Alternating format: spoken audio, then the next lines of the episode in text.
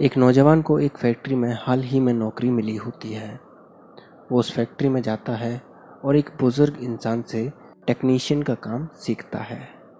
जब कुछ सालों के बाद वो बुज़ुर्ग इंसान रिटायर हो जाता है, तब उनकी जगह वो नौजवान ले लेता है। कुछ साल काम करने के बाद वो कुछ खास खुश नहीं होता है अपने काम से। तब वो उस बुज़ुर्ग इंसान के पास ही वापस जाता है।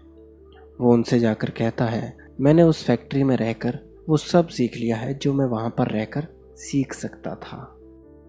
मैं सबसे ज़्यादा काम करता हूँ और मैं सबसे ज़्यादा वैल्यूबल एम्प्लॉय हूँ, लेकिन फिर भी मेरा प्रमोशन नहीं हो रहा।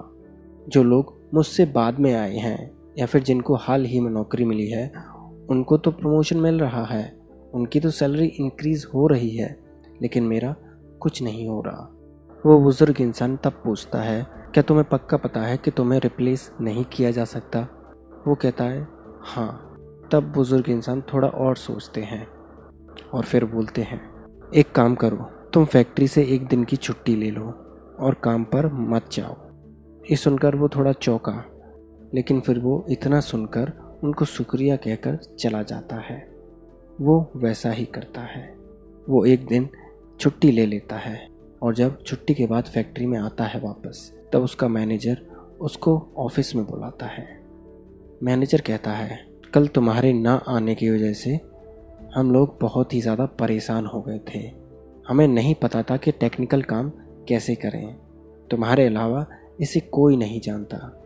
तुम हमारे फैक्ट्री के बहुत ही वैल्यूबल एसेट हो, इसलिए फिर वो उसे प्रमोशन भी दे देता है। इसके बाद वो नौजवान बहुत ज़्यादा खुश हो जाता है। और अब वो अक्सर ऐसा करने लगता है। जब भी उसे लगता है, उतना उसे नहीं मिल रहा जितना उसे मिलना चाहिए, तब वो छुट्टी ले लेता है। कई महीने ऐसा करने के बाद उसे फैक्ट्री के गार्ड्स अंदर नहीं जाने देते और उससे कहते हैं कि तुम्हें नौकरी से निकाल दिया गया है। वो ये सुनकर चौंक जाता है और उसे कुछ भी समझ नहीं आता।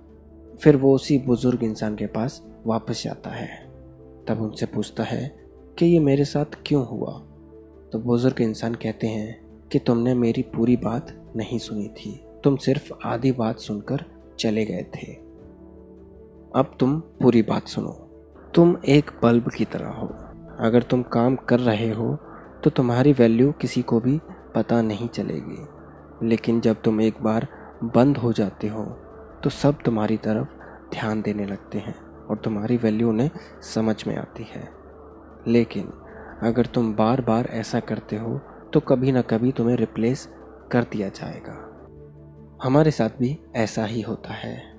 जब भी हम किसी व्यक्ति या चीज़ की वैल्यू नहीं करते तो वो किसी दिन हमारे हाथों से दूर चली जाती है और उसके बाद हमें उसकी कीमत का अंदाज़ा होता है।